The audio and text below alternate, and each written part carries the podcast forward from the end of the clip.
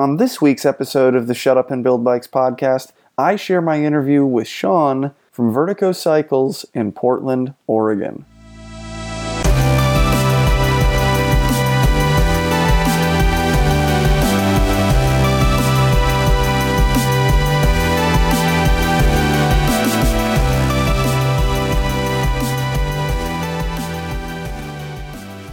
My name is Joe Rogenbuck, and I own and run Cobra Frame Building in Syracuse, New York. So I produce you know, bike frame building tools like a tube bender that allows you to bend a wide variety of tubes smoothly in a small package. I have uh, brazing clamps and mitering tools and things that help you make bike frames. And I got a whole bunch of new stuff that'll be coming out in the future uh, just as soon as I can get things uh, finished and, and produced. I also do a YouTube channel and I do this podcast just about every week. And um, this week, my guest is Sean Chaney from Vertigo Cycles in Portland, Oregon. So he's been building bikes for over 10 years and he makes pretty much completely, he just makes titanium mountain bikes. And they're super refined. So, you know, uh, like attention to detail and sort of like meticulous care and craftsmanship is something that you could associate with most frame builders to one degree or another. For sure, it's uh, you know, it's just kind of how it is. You know, people don't become frame builders to half-ass it. Uh, but he is definitely up there in uh, you know the higher echelons of people who really uh, sweat the small stuff and go the extra mile to get all the details just so. And uh, and it shows in his work. So it's cool to talk to him about process and um, and the stuff that he does. He's made a fair amount of his own tools for frame building, and so of course we had to talk about that some. Uh, you know, he's been interested in luthery, which is you know like making instruments. So he's made a he's made a guitar and uh, I think a couple guitars in his shop with you know like with with metalworking tools, uh, uh, which is really cool. Uh, you know, wood guitars, but using a milling machine like a planer or something, right? And hitting those tolerances that machinists are used to hitting. So uh, I used to play guitar quite a bit, and um, I've always liked the objects, you know, of my hobbies like photography and playing guitar and riding bikes. I've always really liked the things and been been a nerd about the, the stuff, but I've never made a guitar, and so I had to talk to him about uh, his process and his thoughts. And uh, I think it's really cool to make stuff. Period, not just bikes. So we talked a little bit about guitars. Uh, where I cut into the interview here, I had asked him, you know, about his history with frame building, getting started uh, with frame building when he sort of took those first big steps, taking a frame building class, you know, getting some tools and getting set up. How did that go, and what was that history? Yeah, um, I was kind of a late bloomer, I guess. Uh, I, the first bunch of jobs I had were basically just because I thought I was supposed to find a good way of making my way through the world, and um, I had some good jobs and some not good jobs. But the the I guess the thing was that in 2006, it was just sort of the the timing of everything that was happening in my life at that time just really worked out and uh, I hadn't been married for a year at that point, and was trying to figure out what I was going to do. Um, and my wife was super supportive, so I just went ahead and went for it. But excuse me, at that time, I was a financial analyst um, working for a contractor to the Navy. Mm-hmm. And we had moved from DC to Portland in 2005, right after we got married. And uh, I, I gave my resignation and my customer at the Navy Yard was like, hey, just work remotely. So I did that for about a year, and there was like a 95% turnover rate in my department. And wow. they gave me an ultimatum either move back to DC or, you know, basically goodbye. And my wife just got a teaching job at the school where she wanted to teach, and she had just finished grad school. And, uh, you know, moving back to the East Coast after only having been on the West Coast for a year just you know, especially going from Portland to DC, because at least yeah. almost 15 years ago, Portland was still really cool, and uh, DC is great, but you know, it, it's just it's too busy. Yeah. So, um, an opportunity came up. There was a frame builder in Arizona.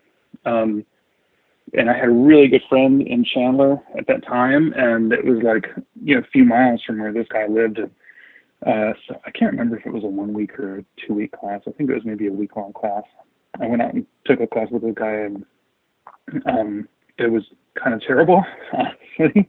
And I built an absolutely hideous bike and I was super discouraged. And I got home and I was I was so mad and like the cranks wouldn't even fit on it Oh, wow. because the the chainstays were too wide. And so I remember I was just wailing on him with a sledgehammer in the garage just to try to make room.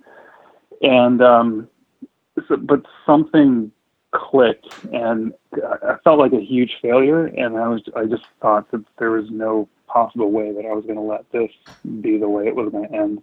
hmm So um, I I used a bunch of money that I had saved up and bought some machines and bought a welder and just tried to make a go of making some frames. And uh, the first, you know how it is, the first like five or ten aren't great, but they're always getting better. And then uh, you find friends who want them and kind of sell them cheap to your friends, and just that's kind of how it all got started. Yeah, and so you were building in titanium pretty much exclusively from the start. Is that right? Yeah, right away. Yeah, and that was Yeah. just you had experience with a titanium bike or two that you really liked, and and so it was just kind of where you wanted to go with things. Yeah, um, definitely. Back, I don't even know when it was. It was like '94, maybe. I uh, I got a WTB Phoenix, hmm and I loved it. And um, I was also really big into riding trials at the time, and I was looking at getting a trials bike, and uh, the options weren't great. So I just decided to turn my Phoenix into a trials bike. Um, and I, I was just going to buy another one to replace it, basically. hmm So I, I called up WTB, and Steve Potts answered the phone, and I was kind of starstruck for a minute. Yeah. And uh, he was like, "Oh, you know, if you really like that bike, uh, I'm building a batch of titanium ones now. I'll just let me get your name. I'll put you on a list, and if you want one of those, then uh, you can have one." So I was like, "Yeah, definitely, I want to do that." And it was a couple months later, I got you know one of the first. I don't know how many there were, like ten or fifteen Ti Phoenixes that he built Wow. and it was awesome. I mean, like all the tubes were bigger. I loved how the just just the what it looked like. You know, it, it rode great, and it was amazing. And you know that all that it should all that stuff aside, looking at that in in between that and the steel one, I like this the straight stays. You know, like the the, the stays weren't tapered. hmm It just seemed beef beefier to me Yeah. and I always loved that bike. And you know, there uh, stuff is stuff. I try not to get super attached to objects, but that and maybe two guitars are the only things that I've ever owned and sold and regretted it. Yeah. Yeah, I have a guitar that I bought when I was 15 and I I play it like once a year, but I will never sell it cuz it is, Yeah, you know, I understand that. Yeah. You, it's especially if it's like a nice thing and if it's a thing that you can, you know, like you can ride like a ride like a bike or play like a guitar or something. It's it's pretty easy to create those sort of sentimental attachments that don't logically make any sense, but uh you get, yeah, get attached to it. Yeah. yeah. I've I've always tried to not get those types of sentimental attachments. Mhm. just because it's it's just too easy to hang on to stuff. And I, you know, probably like a lot of other people, I went through a period in my life where if it didn't fit in my Volvo, it, it wasn't worth owning. So I had everything like compact enough that I could fit everything that I cared about, you know, in or on my car, mhm. and that way I felt like I never had to worry about anything. Yeah.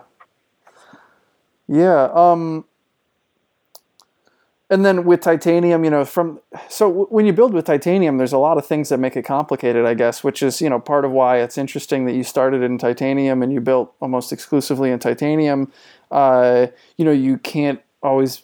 There's not a whole lot of options for pre-bent tubes or you know butts and tapers and all that stuff that you might want to make the bikes just your own way. And so, especially tube benders are pretty important to have, uh, but also just being able to shape your own tubes and stuff. Uh, but you know, you learned to deal with that pretty early on, pretty immediately, because not only were you building in titanium, but you were building you build mostly titan or mostly mountain bikes, right? Yeah, Yeah, and so you you know you can get away with like a road bike.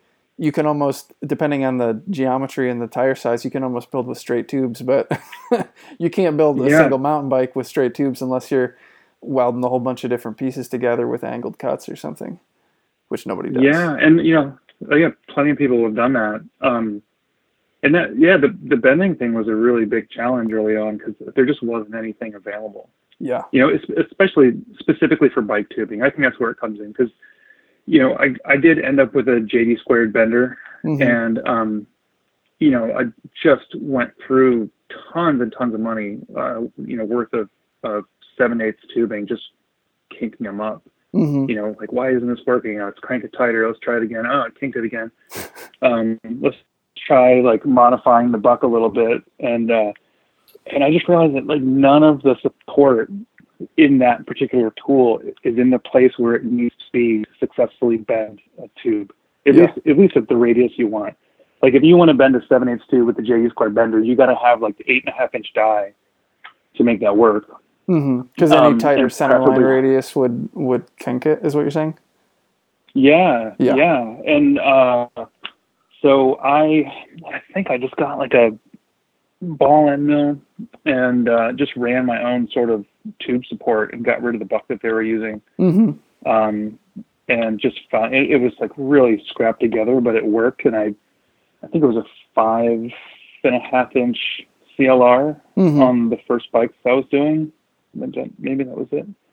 Um, and you know they weren't great, and that that bender doesn't have, uh, you know, there's a there's sort of like a, a vernier on it, um, or like a you know like an angular scale on it, and um, but you know with the pointer it's kind of wiggly, and sometimes you accidentally bump it, and then it was just on there magnetically. So you know, good luck trying to get right back to that spot. Yeah. Um, and so the banks just weren't consistent. And I think I invited myself over to the vanilla shop because Sacha had uh, a prototype that um, Don from Anvil had built for stays. And I went to go take a look at that, and uh, and there was this really great resource when I started. Um, the local community college offered these like intro to machining classes, and it was held at a high school just just down the road from me. Oh, cool. And I think it was a 185 bucks for you know it was, it was one night a week, but it went through the entire semester.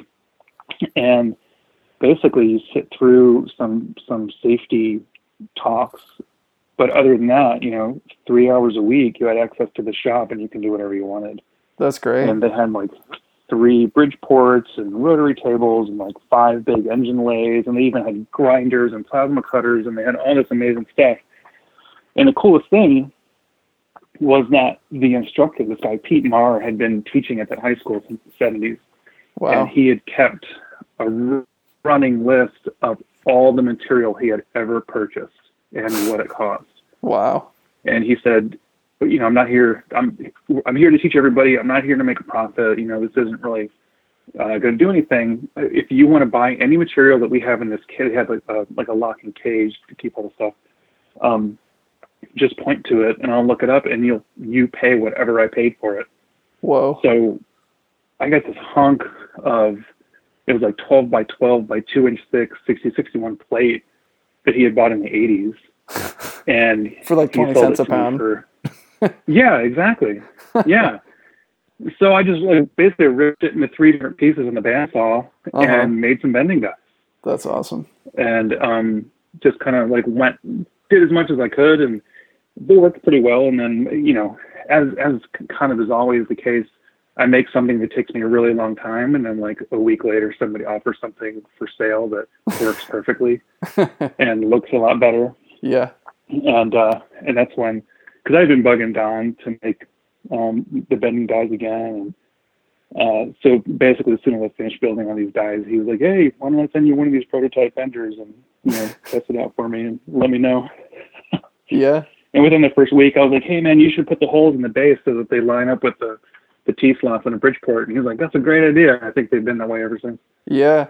Yeah. I remember um, I I knew that about the Anvil one that it had the bolt hole spacing for the probably five inch on center for the T slots and a Yeah. Bridgeport table. And so uh, my tube bender in my own shop, I had it mounted on my Bridgeport uh, differently, but like the the tube that supports it, I was like, yeah, that's a really good place to put it. Like on the edge of your Bridgeport Yeah. table, it's just really convenient spot. And then I made mine with these sort of quick release handles, so you could real quickly. It only weighs forty pounds, so you pick it up and you know get it out of the way if you're actually using the Bridgeport or something. But really good spot to Yeah, put a tube bender.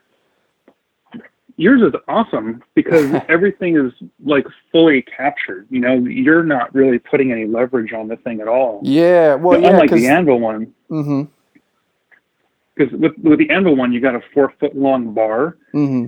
and uh, if if you try to bend like seven eighths, forty five wall tubing on there, you can probably come pretty close to tipping over your Bridgeport. Yeah. Well, If- I knew that. pulling it the wrong way. I had talked to Drew at Engin Cycles about his seat tube bending that he was doing with inch and three eighths titanium, and uh, Yeah. you know, he, so he was having a conversation with me a couple of years ago about that and and the rigmarole that he was doing to bend that, and I thought about it quite a lot. I remember I had a job where I was a CNC machine operator for a couple months, and I would sit there on this CNC lathe job that had like a twenty minute cycle. And I had a sketchbook, and I was just drawing this tool and I was like, well, if I use a hydraulic ram, it would be good for this, but it'd be bad for that. And at some point, Yeah. it crossed my mind to use a lead screw, and I was like, well, if I could make that work, that'd be really pretty sweet. And so I played with that, and it, it works pretty good. And uh, and yeah, it's it's great because the the bending forces are self-contained. So you know, if you have five eighths tubes or three quarter or seven eighths, you know, you can usually do those in a manual bender configuration. You just really need to mount it to something heavy. But if you need to do tubes Yeah. that are heavier than that, or if you're doing heavier wall titanium or something, it really becomes difficult. And then you know you look at a lot of the other benders, like a like a Diacro number six or something like a big hydraulic bender. They're just they're massive and they're very Right. expensive and they're very very heavy. And um, so you know my, the the beauty of mine is that yeah, it's this small package. It's pretty lightweight and yet it can bend a pretty monster tube. You know you can do inch and five eighths with mine, which is kind of crazy. Like a Wow. a couple people Yeah. use that for titanium down tubes on a on a mountain bike. Yeah, that's awesome. I, I went through the phase of trying to adapt the the uh, JD squared bender to do inch and three quarter down tubes, Holy crap! and I can't remember what the CL. was. Yeah, it, it just there was some somewhere way way back in my Flickr or Instagram or depending on you know, I can't remember the days. It's hard to remember what happened before Instagram, but like Flickr was the thing. Yeah, it was. But um, I definitely have a bunch of pictures of completely ruined inch and three inch and three quarter down tubes from trying to get that thing to work, and it's, it's just it was no go. And honestly, um, I have I have a folder on my computer with like hundreds of ideas that I never took anywhere, uh, like in SolidWorks models, and and the the sort of functionality of your bender is something that I had been wanting to do for a long, long, long time. And the, the way that you went about it was way more awesome than the way I was going to go about it. Well, thanks. I, like- appreciate that. I like the little like trunnion mount you have on there, and, and the way you executed that is really cool. Yeah, the I think you know when I'm honest with people about the biggest limitations of my bender, it's just the the the degree of bend that you can achieve. I think if you're doing like Yeah. something like uh, a like S bend seat stays for a fat bike, where you need that upper bend around the tire to really wrap hard around the tire and get back Yeah. to the seat tube.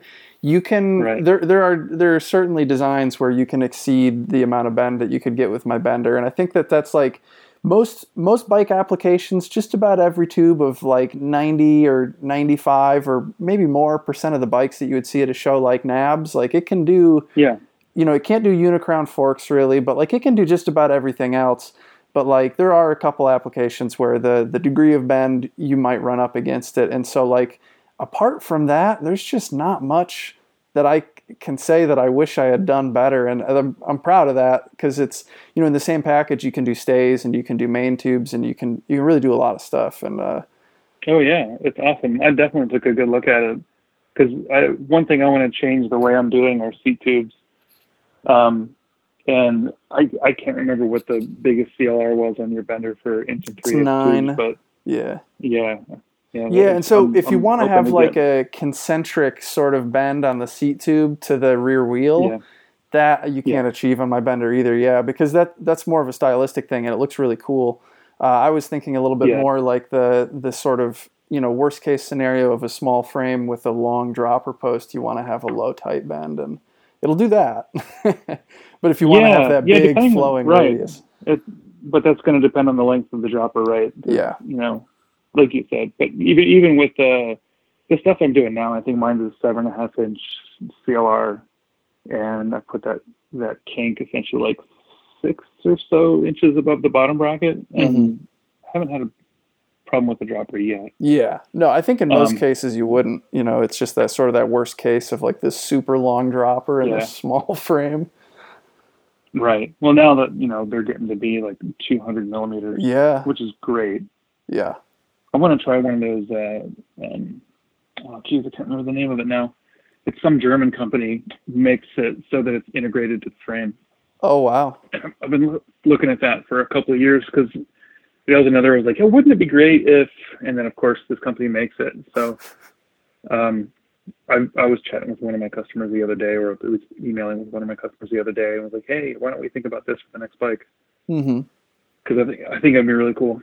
So one thing that I know a little bit, I don't know that much about it, but I know that you had uh, some amount of uh, a hand in developing the EC44, the external cup 44 headset standard. You know, so like if you have, for anyone listening who's not Yeah. familiar with the technical spec, uh, the you know like inch and an eighth to inch and a half fork, like you would see on a carbon fork or on a mountain bike suspension fork nowadays. So many frame builders use a 44 millimeter lower press in aluminum cup headset and so so that became a thing sometime around 2010 roughly and you had a hand in Yeah. pushing that that standard with Cane Creek and some other people tell us about that Yeah. Well, um, oh, the, in the for NAHBS in 2008, which was here in Portland, I think that's when Chris King launched their uh, what were they calling just the inset? I think it was at the time, which was honest. I mean, if we're being honest, it was they had one called Perdido way back in the mid to late 90s, and it was it was the exact same thing. Maybe the dimension was a little bit different, but the concept was exactly the same, except I don't think the Perdido ever saw the light of day. Um, and so, as a way to get people to sort of adopt the the inset, they gave out a few head tubes. And at that time, maybe it was Fisher had a deal with Fox, and uh, that was, if I'm remembering correctly, that was right about when the tapered steerer thing started. Um, and it, it, to me, it made a lot of sense, especially because you know 29ers were full on popular at that time, and I remember being like a, a guy in a shop and uh, maybe the mid late 90s, and I think Marzocchi and Manitou they were making that 1.5 standard, so they could get longer travel single crown forks. Um, Mhm. But anyway, so like in 2009, or this would have been like the beginning of 2009. I thought, you know, I really want to get one of those tapered zero forks because I'm kind of a bigger guy, and you know, mountain biking is definitely my my favorite way to enjoy riding a bike. mm-hmm. And the fork it had was maybe a five inch travel fork, and braking hard right before a turn, the fork was all over the place. And I really wanted to know if that that tapered steer thing was really going to do anything for me, and there was no way in hell I was going to go out and buy a Fisher. Mm-hmm.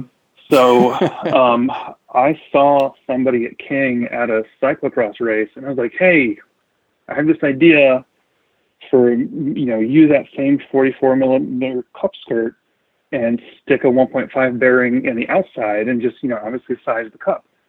And he dismissed it right away and was like, "No, that's it's never going to work. It's not going to fit.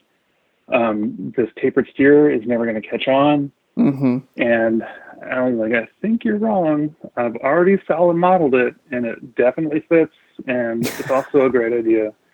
and uh, so I'm going to go call somebody else now.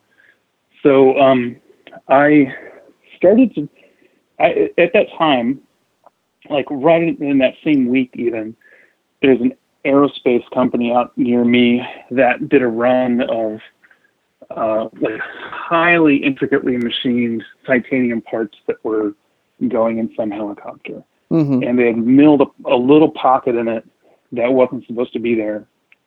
And they brought me all these parts and said, hey, can you fill, basically just fill this in so we can remachine them. Oh yeah. And uh, yeah, so, you know, I did all that work and I was like, hey, I got a machining job. Um, you know, maybe a small production run of some things, and I basically give, gave them a solid model And then they gave me a quote, and it just about fell over. And I realized that those guys are way more serious machinists than I'll ever be. Uh-huh. Um, and so instead of making them myself, which kind of which is kind of what I wanted to do, I started calling all my builder buddies and saying like, "Hey guys, like I have this I have this idea. You know, if I can get a small production run, would you be interested in getting some of these things?" And I kind of got the same thing. Was like, "No, I we let's just see how this is going to go. We don't know where we're excuse me, we don't know where we're going to get head tubes. Um, you know, we don't know where to even buy the tubing." And so I was like, "Oh man, I need to go back." And I started researching what kind of tubing was available. Mm-hmm. And uh, there really wasn't any. And I found that like it was like 1.5 Schedule 40 pipe was the closest thing to the size that we would need. And it was a little bit undersized. I think I think the OD on that pipe was were like 1.9 inches. So it was enough to work.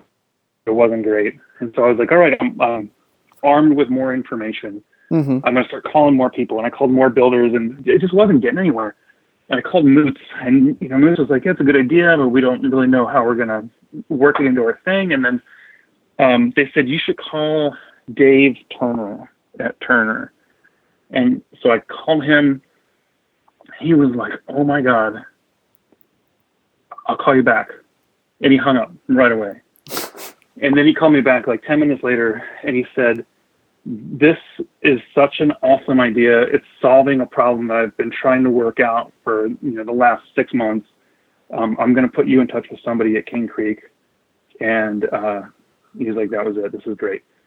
So he did, and those guys had a prototype for me in like a week and a half, two weeks, Mm-hmm. and I was I was just super excited to to have it to have it out in the world.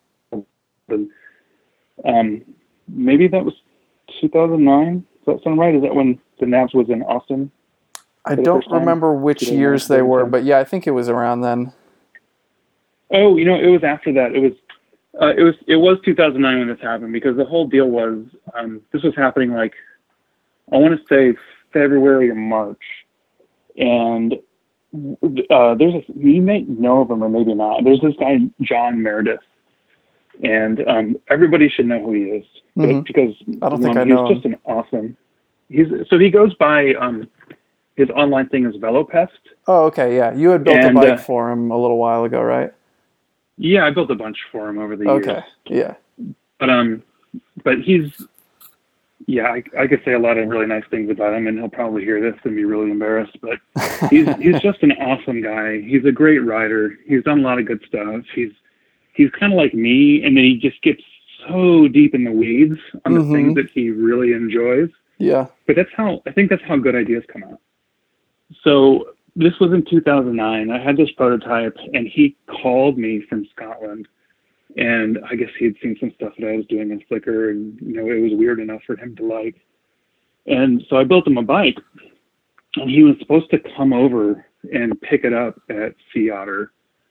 And it was the year that that volcano in Iceland, I won't even try to pronounce it, but it grounded all the air traffic in Europe for a few weeks, I think Wow.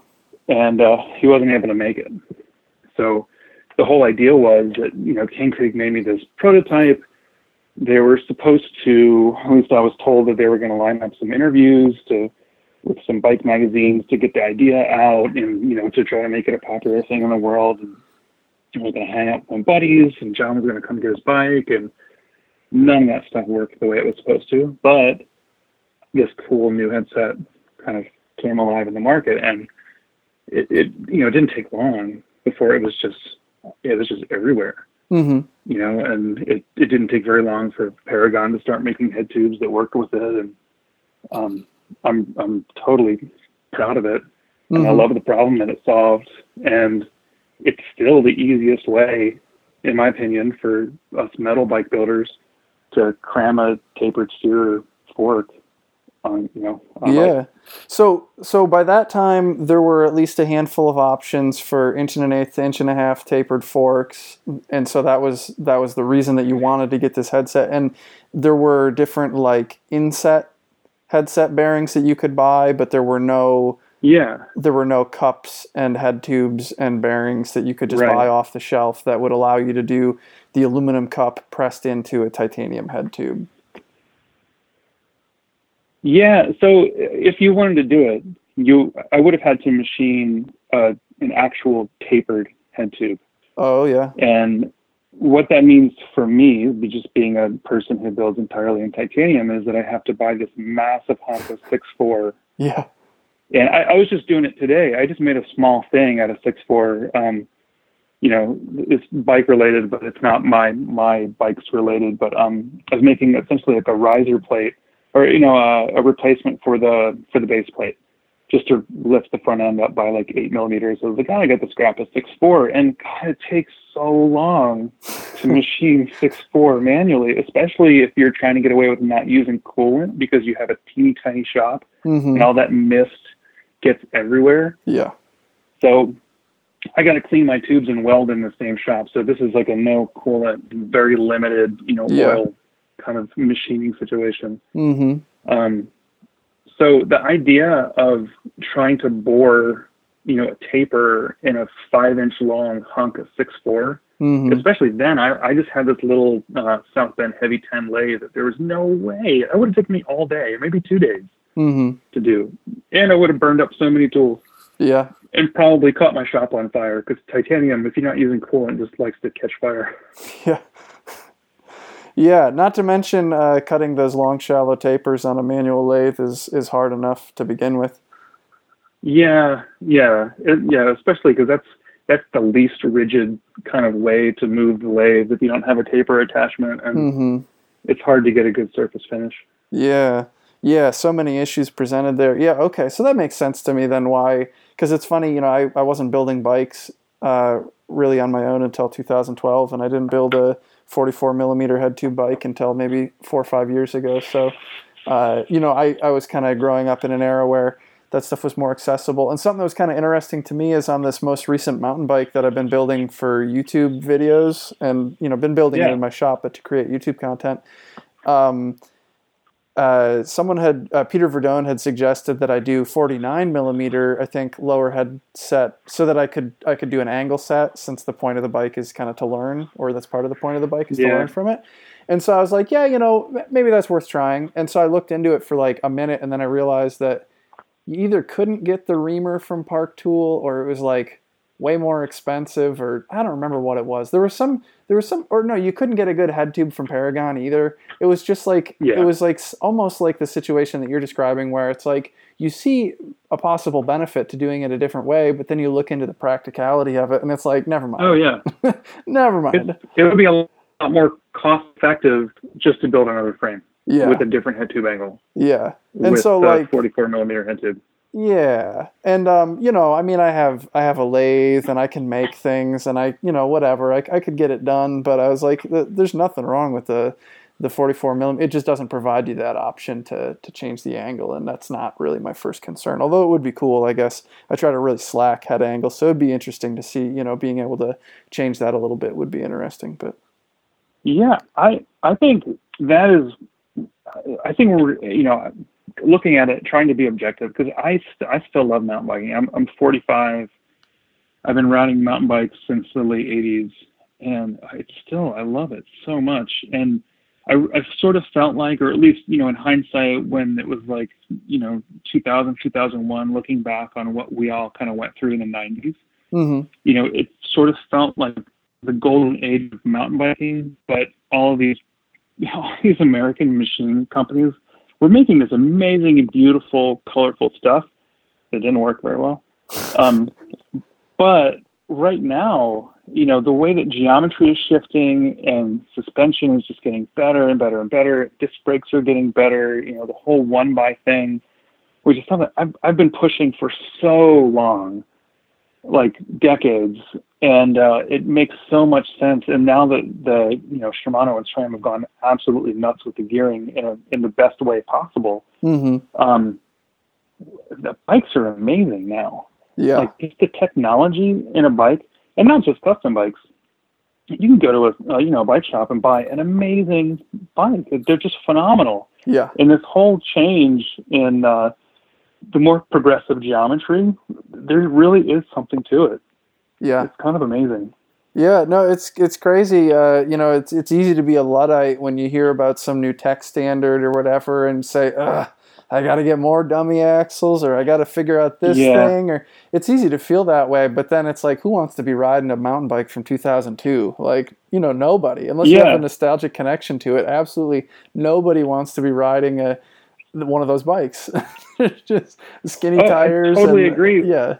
Well, which it cracks me up. You know, like there's all these uh, vintage mountain bike clubs, and people go nuts. You know, trying to build like period correct vintage mountain bikes. You know, from the 80s and 90s. hmm And um, that's, I mean, in a way, I look at that and it's like, oh, that's really cool because now we're all adults and you know, presumably have decent jobs, and now you can afford all this stuff that like maybe we couldn't afford when we were in our 20s. When I was, when you know, like Grafton was making cranks that completely fell apart after under a year. But you know, it's that stuff was so cool.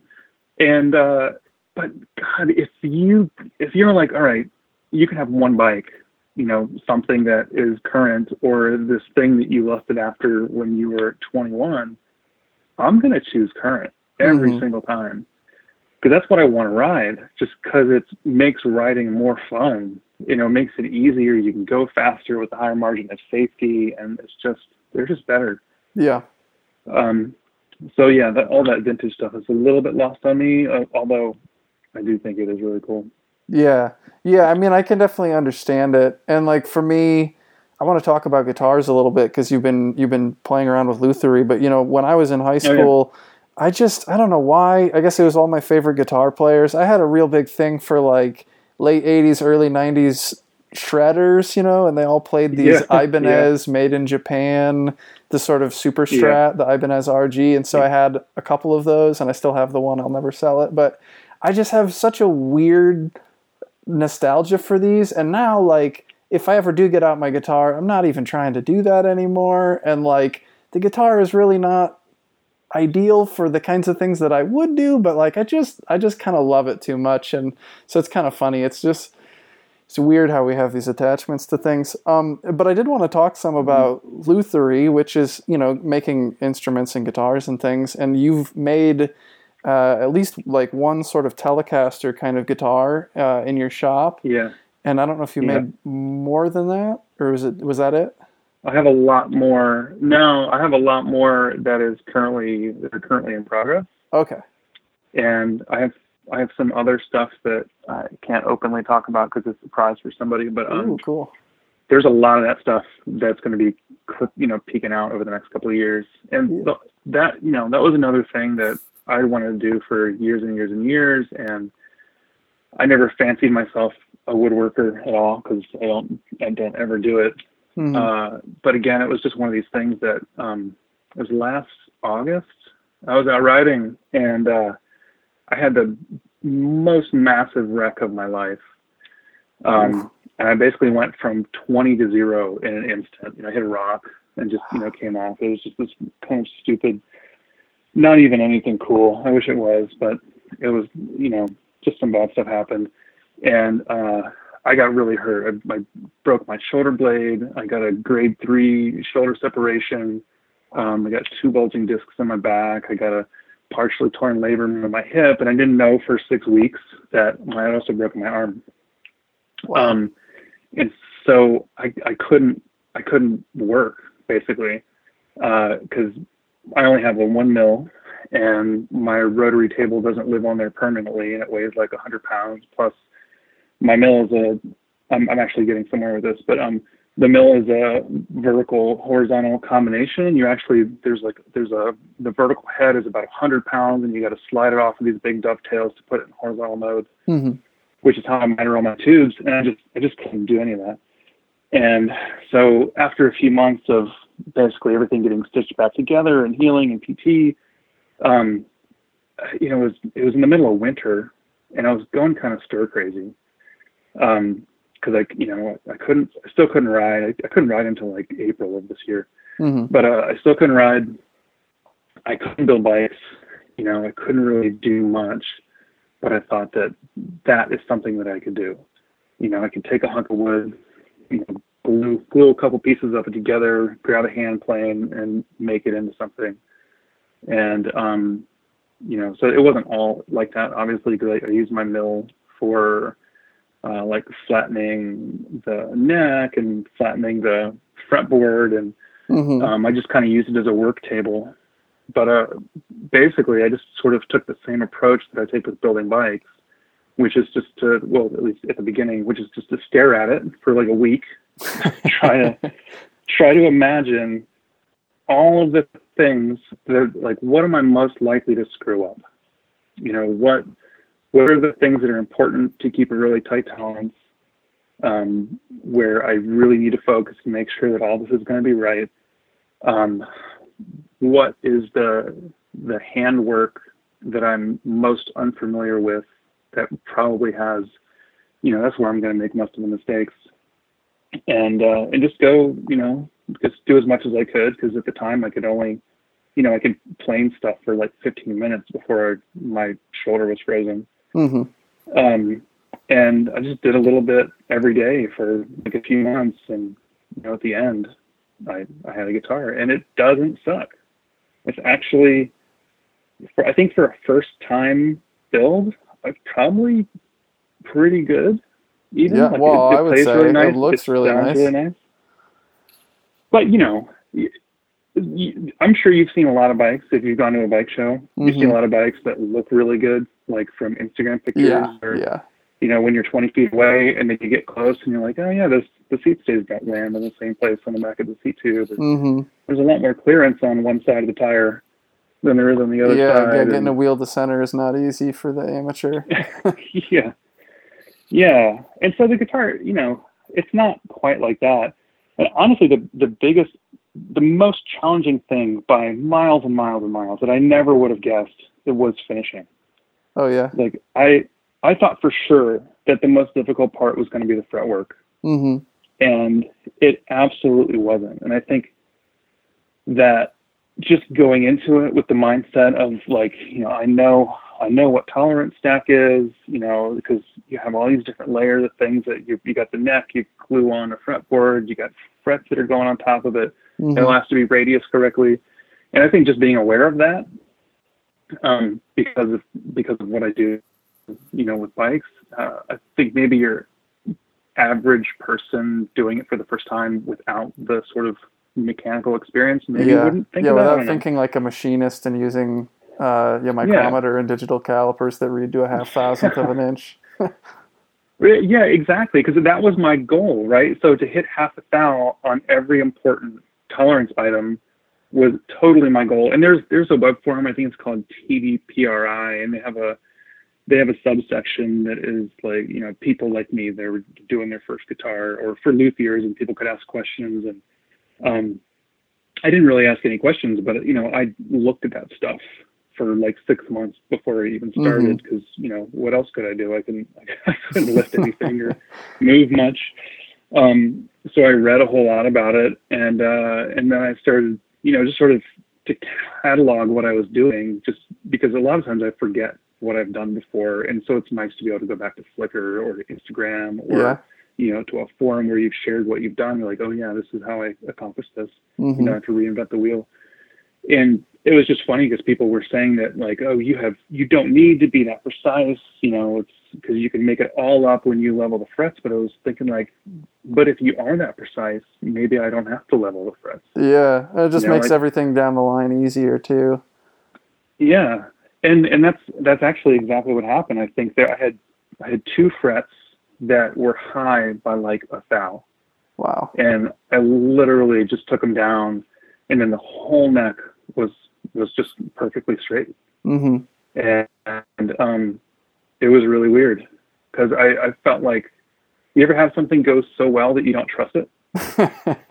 You know, like yeah. this happened exactly the way I envisioned it, and hmm there's always something that goes wrong. So what am I missing? hmm Yeah, Yeah, that's- I, that's I what remember happened. you posted something at some point about chip out where you were, or maybe it was on a more recent thing, something where you know there was, you know, because when you're cutting wood and there's a there's a grain to it that uh, if your cutting tool isn't sharp enough or if the wood isn't supported just right, then you know you can get the material to fragment and chip away, and which is just funny because Yeah. that's that's something that can't really happen when you're cutting titanium. You have all sorts of other Yeah. other things to be concerned about, but it's just kind of funny. It's like um, the things that you're familiar with, you know, like holding tight tolerances are, are not that much of a challenge. And then there's, you know, new challenges. Yeah, yeah. Like paint, man. Yeah. Never, never in a million years would I have guessed that that would have been as hard as it is. Yeah. And and uh, my I have a good buddy who does a lot more woodworking than I do, and he, he really gave me a hard time about it. But you know, I don't know how normal I am compared to with everyone else in the world. But all I can say is the, my expectations for myself are really, really high. Mm-hmm. Um, and it, it's uh, I know that I I can never sort of attain that, but it kind of drives me to at least try. Yeah. And uh, so my expectation was that I would get the lacquer on, and by the time I was done working with it, that it would be just absolutely impeccable, near just flat as glass, you know, it's just perfect, perfect, perfect. And that's absolutely not what happened. And um, it, there's just little tiny, it basically got some orange peel in it, just mm-hmm. a little bit. And I thought I had it flat because uh, after I wet sanded the whole thing, and I think what happened is that like the little dimples sort of created a vacuum and um, when I was going over it with, it was like cork with 1500 and 2000 and 3000 grit uh, paper. I think that it sort of just pulls down into those little depressions. Oh, no. And so all the shiny spots completely went away. And like I thought, oh yeah, this is great. All I have to do is buff it now. But as soon as you buff it and make it like polished, you see every single imperfection, which is why it has a satin finish. Yeah, that's funny. I've done just a little bit of like furniture spray finishing and, and like cabinet spray finishing, and um, uh, you know, it's not the same because it doesn't need to look nearly as perfect. But you know, it can be frustrating, uh, especially if you don't have years of experience or you don't have somebody who's really good at what they do, kind of like looking over your shoulder and giving you tips. Yeah, yeah. That, that's totally true. And and then I didn't build this thing in a vacuum, right? Because there's so much information that's on the internet. Um, but it's really hard, you know, without some tangible, you know, sort of thing that to really understand like how things can go wrong or how you can recover. Mm-hmm. And uh, so I, I did get really lucky. There's a luthier, like a real luthier. Um, I definitely am not a luthier, but there's this guy. Um, Matt Proctor, who I'm going Brandon right now. What are his guitars called? They're so amazing. But uh, his shop is just a few blocks from my kid's school. Mm-hmm. Um, and so I I just sent him a message and I was like, hey, you know, you're a couple blocks from my kid's school. Would it be like, you know, I'm sorry to impose, would it'd be okay if I just kind of came over and just looked at your shop and just talked with you for a little bit, just because I'm just really curious about how all this stuff works. And oh, his company's called M Tone Guitars. Oh, cool. And if you haven't seen him, you should check him out. They're absolutely amazing. He has all these amazing carvings and, and like patinaed copper. Um, he has a bunch of stuff machined. Like he has this machined aluminum inlay that he does for the neck, and they're absolutely amazing. But anyways, he he invited me over, and he, you know, I I think I remember being like this when I started building bikes too, like calling, calling people with more experience and them being extremely patient with me and answering all my stupid questions. But um, it yeah. was just cool to see the shop and to see how he does things because, you know, it's like, oh, yeah, this is like the thought process is really similar to how I do things. He just has different machines to basically make it all happen. Mm-hmm. We started talking about business a little bit.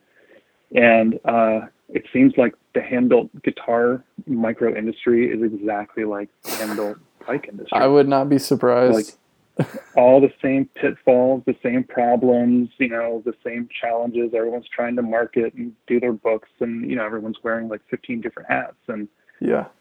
So it's just it's really funny to to kind of hear him talk about it a little bit, and like, yeah, that, that's exactly my world. It's just a different product. That's funny. Uh, yeah.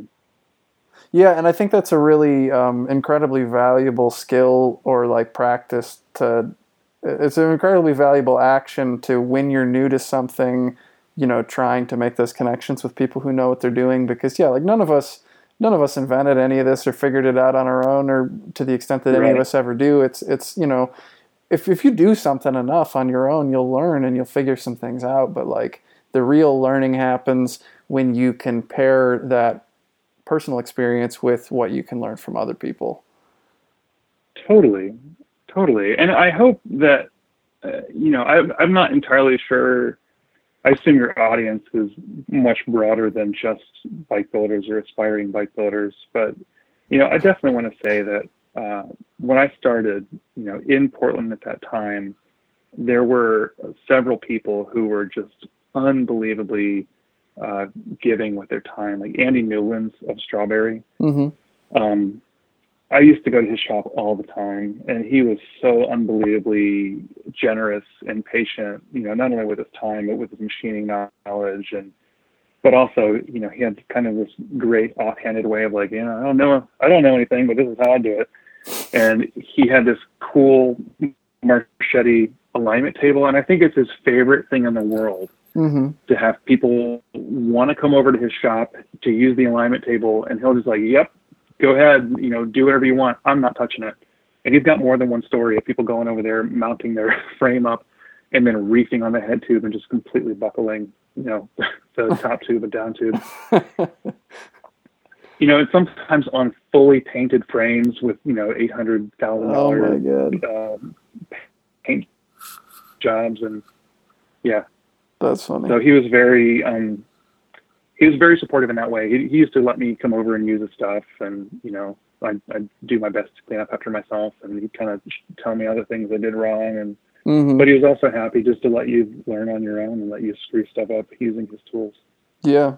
So you can only wish that everybody could have an experience like that. Yeah, I was always jealous of people who had other frame builders around because I lived in the middle of nowhere, Michigan, and pretty much the middle of nowhere, New York State, in the time that I've been interested in frame building. So I just haven't, I haven't had those uh, those connections in person with people. And since I started going to trade shows, the Philly Bike Expo and NAHBS, twice or so now, I've gotten to know some more people in person, and I've been better at networking with people over the internet, and those are valuable too. But uh, it would be really cool to live in a city where you actually had in-person connections with people. Uh, just a really valuable thing. You know, the amount of stuff that you could learn in an hour talking to somebody in the shop and watching Yeah. them work is huge. Yeah, for sure. Yeah, and it's good too. You know, I'm, I'm sure he'll love this. Uh, call Jeff. It's Sputnik. Yeah, Um, his tools are amazing. His tools are amazing, and uh, I like I really enjoy his no bullshit attitude about how to get things done. yeah, yeah. I asked him to be on the podcast, and he didn't. He didn't want to do it at the time that I talked to him. But maybe I can uh, warm him up to it. So uh, I would love to have him on the show. I really like Jeff, and I like talking to him at the shows. Yeah, yeah. Good luck. I hope he does it because he's a wealth of knowledge. He is, yeah. He's been he worked at uh what like a fat no not Fat City. Did he work? He, he's worked in Boston at a bunch I- of different shops, and now he's in Maine. And Yeah, yeah, he had his hand on yeah, it was like Fat City and um, Independent Fabrication and a bunch of those, I think. I think so. And I wanted to ask you. Yeah. This leads into another question, which is um, a couple years ago. I know you had an anvil frame fixture, and you were sort of trading up or trading to the Sputnik one. And now I like Don Ferris, and I think he's done a really good job with anvil over the years. Um, but you know, there's differences between Yeah. these, and you had experiences. And I was just curious if you wanted to talk about, you know, in your time building bikes with the different frame fixtures that you've used. I imagine you would have used the Arctos a little bit at UBI, and you've used the Anvil, Yeah. and you've used the Sputnik, and maybe some others. When you're looking at frame fixtures, you know, for the way that you build, at least with with titanium, and um, you know, you have your back purging and your TIG welding, but regardless, like, what are I mean, you know, because some people who are looking at like a frame fixture have never, you know, looking to buy one or something, they've never used one before. What do you think are some of the strengths and weaknesses generally with different designs? Oh man. Um, well, com- compared with the anvil that I had, which uh, I think maybe was the 3.0 or 3.1, uh, it had it was all basically like one inch thick M- Mike six plate. The chainstay assembly. Um, it wasn't a direct reading. It was it, it was like an angular reading. You had to find the you know, the actual chainstay angle instead of the length and the drop, bond mm-hmm. drop. Um, but I honestly, I think any well-made fixture can work, and I think the key is uh, getting to know how to use it.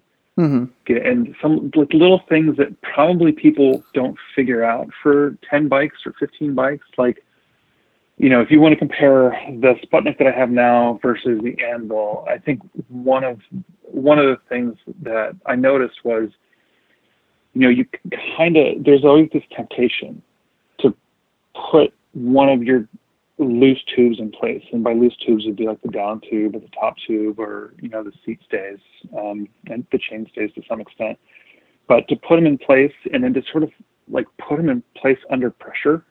Mm-hmm.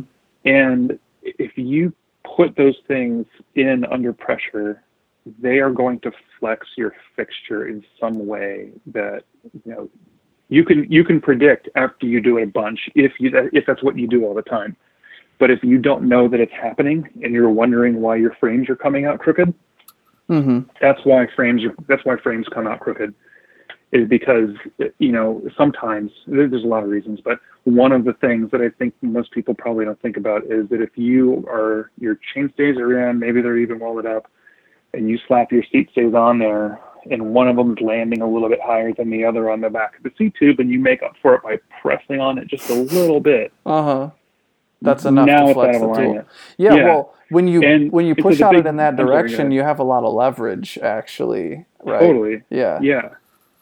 Yeah, and if you look at the way that the sort of chainstay arm is built on that anvil versus the way that the back end of the Sputnik fixture mm-hmm. is built, um, one of those is a lot stiffer than the other. One of them has uh, basically the structure is sort of built on the center line of the frame, whereas the other one, you know, it's four inches or six inches off of the center line of the frame. Mm-hmm. So um, you know, the, the Anvil one was a little bit more flexy. Um, I had to do a couple things to it to really get it to work for me. Um, uh, but it was great. You know, I built a bunch of frames on it, and it was great. It's just that, uh, like mine, mine was before he was putting an X scale on it, mm-hmm. and uh, I get really fiddly about that kind of stuff. Like I, I wanted direct reading and yeah. you know, I called down and suggested it, and he was like, "No, man, you just miter the miter the top tube, and then basically slide the head tube back onto that." And I was like, "No, I don't want to do it that way. I want to, I, I want to set up the head tube, and I want to set up the seat tube, and I want to set up the dropouts, and then I want to set everything in place." Yeah. And um, you know, that's just my method. That's what works best for me. But plenty of people are totally happy of doing it that way. Um, but I always felt like, not that I'm, I'm not doing production stuff, so I'm not, you know, like saving a couple of minutes here and there isn't the end of the world, right? But mm-hmm. I'd rather just set up set up all the stuff in advance, have it all go in perfectly yeah. every time without having to fiddle with it. That's the same reason I, I used to have the main tube mitering fixture that he made also, and it did a lot of things great, and it did some things that I didn't love. So I I designed my own and made that, and yeah, I've I've studied the the photos you have on Flickr of the main tube mitering fixture that you made, and it's it's really cool. I guess um, it looks like it's based loosely, at least you know, in terms of construction method, more on the Sputnik design. But I know it's different totally. functionally from a Sputnik, and um, I haven't bit. used the Sputnik enough to know what I would change about it if I if I had one. So I guess I'm not you know, probably some of the finer points of your design are lost on me at this point because I just haven't used one of those enough. But I've studied the photos quite a bit, and it's pretty slick. Uh, and then you integrate only, like a six-inch Mitutoyo di- digital caliper into it, which is pretty yeah, cool too. Right. And that's really the big thing. I think uh, I, I've never actually handled this Sputnik one um, and really, it was because I just wanted to machine something. You know, I, I had the Anvil one. The, the thing that I didn't like about the Anvil was, well, there, there were two things. One of them was it had those like those interlocking jaws, and um, um, I felt like maybe it was just my fixture, uh, but it never held the tubes rigidly enough. I, I had to make uh, like Delrin mandrels that I had to stick inside every single tube when I cut it so that Mhm. the tube wouldn't flex under the, the pressure of those two jaws. hmm Um, cause it would change the shape of the miter a little bit. Yeah. And, um, you know, so the miters weren't perfect. And, you know, it just feels like with titanium, because you're doing a fusion pass and you do a pass over top of it, with the, with the fusion pass, it just goes so unbelievably easy if your miters are perfect.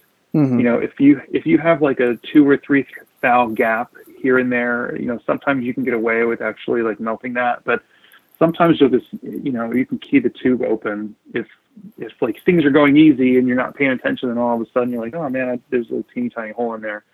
Um, so if they're perfect, it's, it's like you can almost close your eyes and weld the two tubes together and, you know, everything's right. Um, and so with those jaws putting pressure on the tube like that, it was changing the shape of the miter. And I, I was using the strawberry cutters at the time, which are these really nice ground cutters hmm but the the blade is so thick and they had so much cutting pressure that sometimes they would twist the tube and it would grenade the cutter and uh, it was just a really sort of sad expensive time Wow. when that happened um, and the other thing was too that uh, i didn't like having to draw scribe lines on the frame it just seemed like a total waste of time hmm so, you know, and, and I had I have a meter stick, and so I'm trying to get it to the closest millimeter. But, you know, with the different angles of the top and the down tube, and just Mhm. me being kind of like really wound up tight about this sort of stuff, um, you know, if you have a 20 thou error in the length of a tube, it makes a difference Oh yeah. on the frame, yeah. especially in the down tube. So it makes a difference where it lands, and all of a sudden, you know, if it's a little bit short, it lands a little bit too far down on the head tube, and you, it opens up underneath, and you know, it's all this. There's just a chain Yeah. of things that happens. That's not the end of the world, but I just figured that if it doesn't have to happen, why allow it to? Yeah. So I, I made my own thing, definitely based off the Sputnik.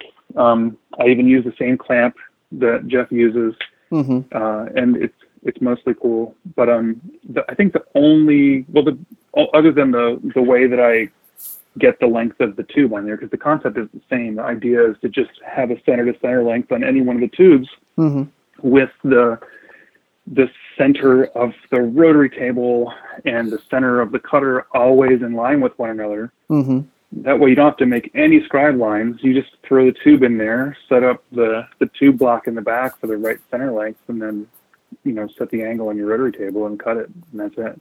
Yeah. And I think the, the, the biggest difference, other than the way that I clamp the tubes or the direction of them, is uh, I think that he's got this little like offset calculator for the tube blocks that he uses, and I just machined everything so that it pivots on center Yeah. And you don't have to do any like use a calculator sheet to Yeah. figure I think uh, in BikeCAD it includes some of the phase block stuff so that you can at least use Yeah. BikeCAD directly.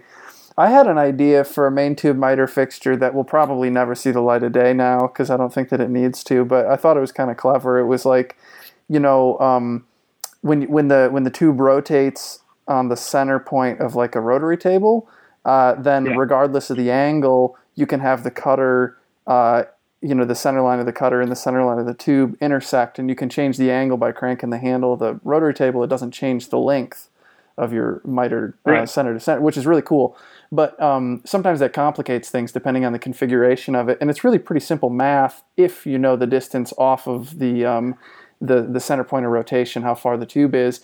And so i asked brent at BikeCAD i said you know if i developed a tool and there was a known distance away from the center line and and you know Yeah. you could plug in the information. Could you make it so that from the model of the bike the user could get the specific coordinates they needed to miter the tube? And he said oh yeah that'd be easy if you gave me the formula. And so i had this idea that i was going to make a tool but i can see now that it's just it's not worth it. But i thought it was kind of cool. It's like Yeah. it's really very simple trigonometry. If you built it into uh, Oh, the yeah. app that you were already using to tell you the miter length it would really be pretty painless to integrate You know, that's really funny because maybe a month or two ago, um, I asked Brent a very similar question. brent is Um, great he's so accessible oh yeah, and that program it's worth so much more than we pay for it. Yeah, I always say that. Yeah, you know, with the with the free upgrades, uh, it's amazing. It's it's an absolutely fantastic tool. It's worth every penny they pay for it and more. Yeah. Um, and the fact that he continually updates it, the fact that he listens to us, and you know will include things that we request. And Yeah. I, I think maybe I didn't do a very good job of communicating what I wanted, but because I I offset the down tube on the bottom. I use a lot of two inch bottom brackets. I, I still do a lot of press fit shells because hmm I have no problems with them. Mhm. Um, and since I do primarily mountain bikes, you know, I do all kinds of like really weird mountain bikes. But most of the bikes I build have just crazy short stays. So I do, I make, I turn my own custom bottom brackets. They're often really wide. But anyway, I I offset the down tube on the bottom bracket. So the bottom of the down tube is essentially tangent with the OD Yeah. of the shell. Yep. And then I do the same thing with the seat tubes. I, you know, I do bent seat tubes and I bias them towards the back of the shell so that the back of the seat tube's tangent. hmm And um, so doing that third cut on the down tube for the seat tube has always been something that I have to scribe. And so Mhm. like, you know, there's I can do this with math. And so I I did the trig, figured it all out, and I made a spreadsheet so that I can put in the miter angle, the down tube offset, the seat tube offset, and it basically spits out what I need to adjust on the x-axis of the mill to, to get that cut in the right spot. That's awesome. So I I got on Brent's forum and I was like, hey Brent, you know, this might be a problem specific to me, but you know, I'd be really cool if I could just get this offset off of the drawing. And uh, he was not into it. And I I think probably I I I really think maybe I just didn't present it correctly or didn't like the formula. yeah. Well, the I, formula works.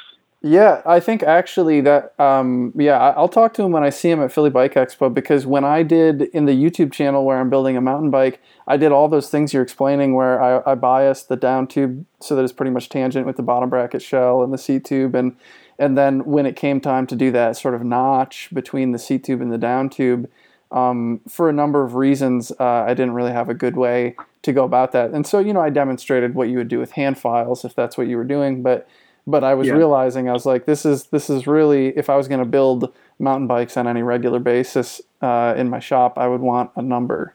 I would want to be able to pull a number and just you know measure measure once, cut once, sort of thing Yeah. and uh, and I didn't have a way to do that exactly, and so uh, I'm you know between the two of us, we, we couldn't be the only ones doing that. So I'm sure we're not. yeah, But you know, especially on that cut, because you only want to cut that once yeah, because there's not enough support there. So if you try to go back in and do it, you've basically cut away a really important section of tube that's giving you support against folding that thing. You know, when the when the cutter catches you know near the corner. Mm-hmm. yeah, So that that particular cut is definitely one that you only want to do one time. yeah.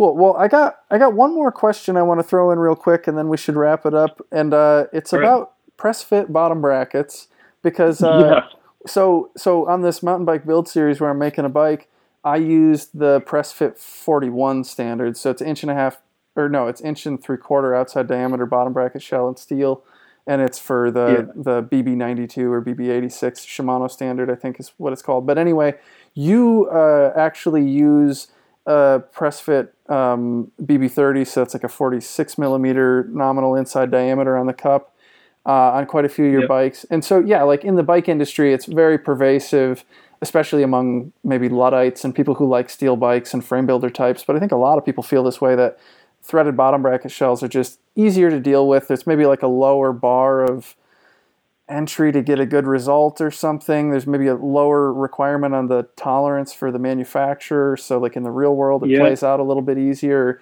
There's a there's a bunch of things going on there. But you feel like in your experience you have not had issues with doing press fit. And so yeah, that's interesting. You like tell us about that.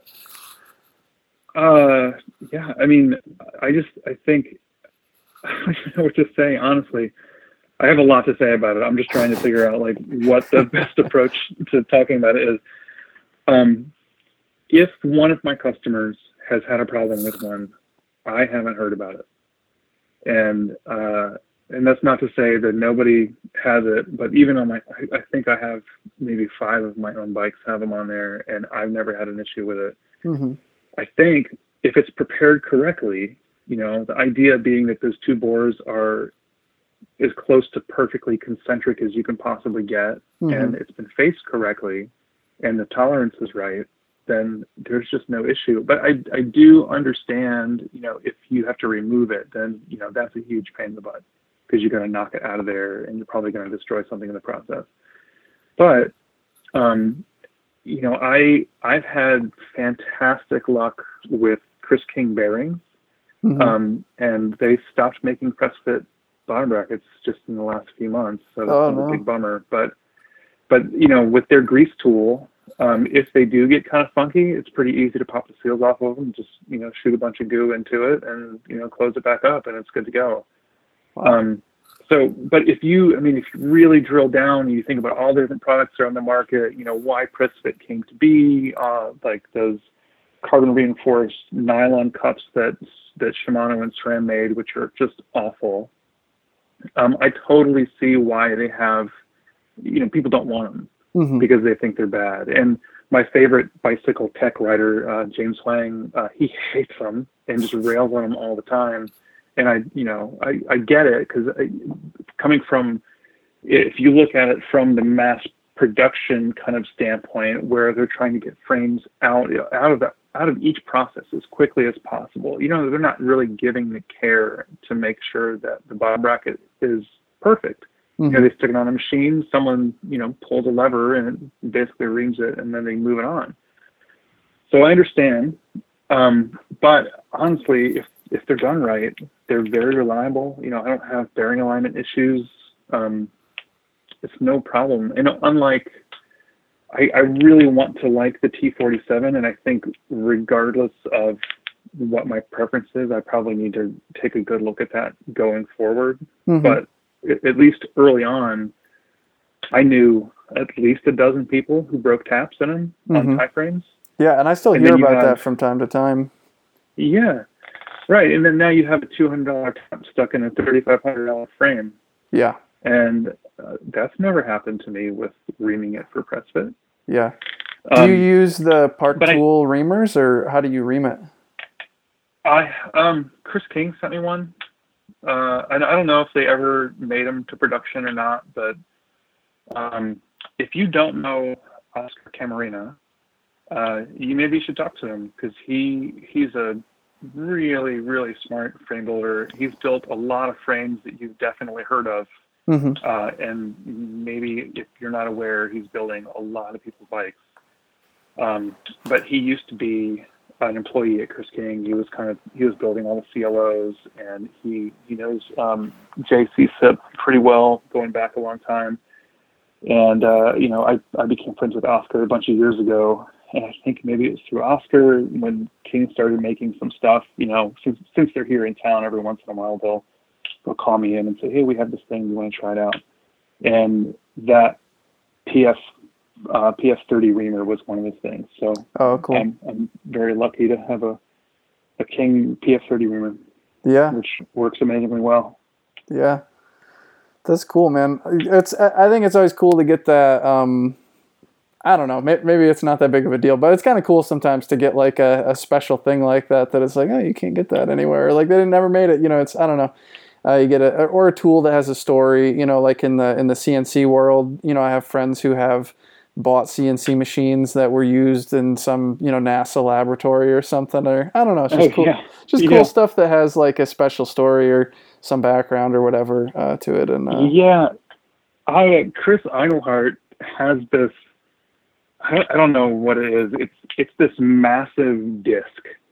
And I, I, I was in the shop because I'm um, Joseph Ahearne is a buddy of mine, and him and Chris Igleheart share a shop. And I was in there a bunch of years ago, and I'm like, what is that thing in front of your Bridgeport? And he's like, oh, that's my step stool. And I thought, what? Like some really fancy step stool. And he was like, oh, you know, when I was working for FAT or IF or whoever it was, way, way back, um, he said it was in the trash behind, uh, oh man, it's like some huge, I don't know if it's GPL, like some big aerospace company in the Boston area. Mm-hmm. He's like, it was just in the trash. It was a, it was a fixture to hold nose cones for um, for some kind of a missile. it was just in the like in the trash heap. So I took it, and it's been that's how I reached the drawbar on my on my Bridgeport. That's funny. Yeah, he's got a lot of cool stuff. Yeah. Yeah. Well, that's cool, man. I, I really appreciate you being on the being on the call and doing the interview. I think that sort of exhausted the the list of questions that I put together.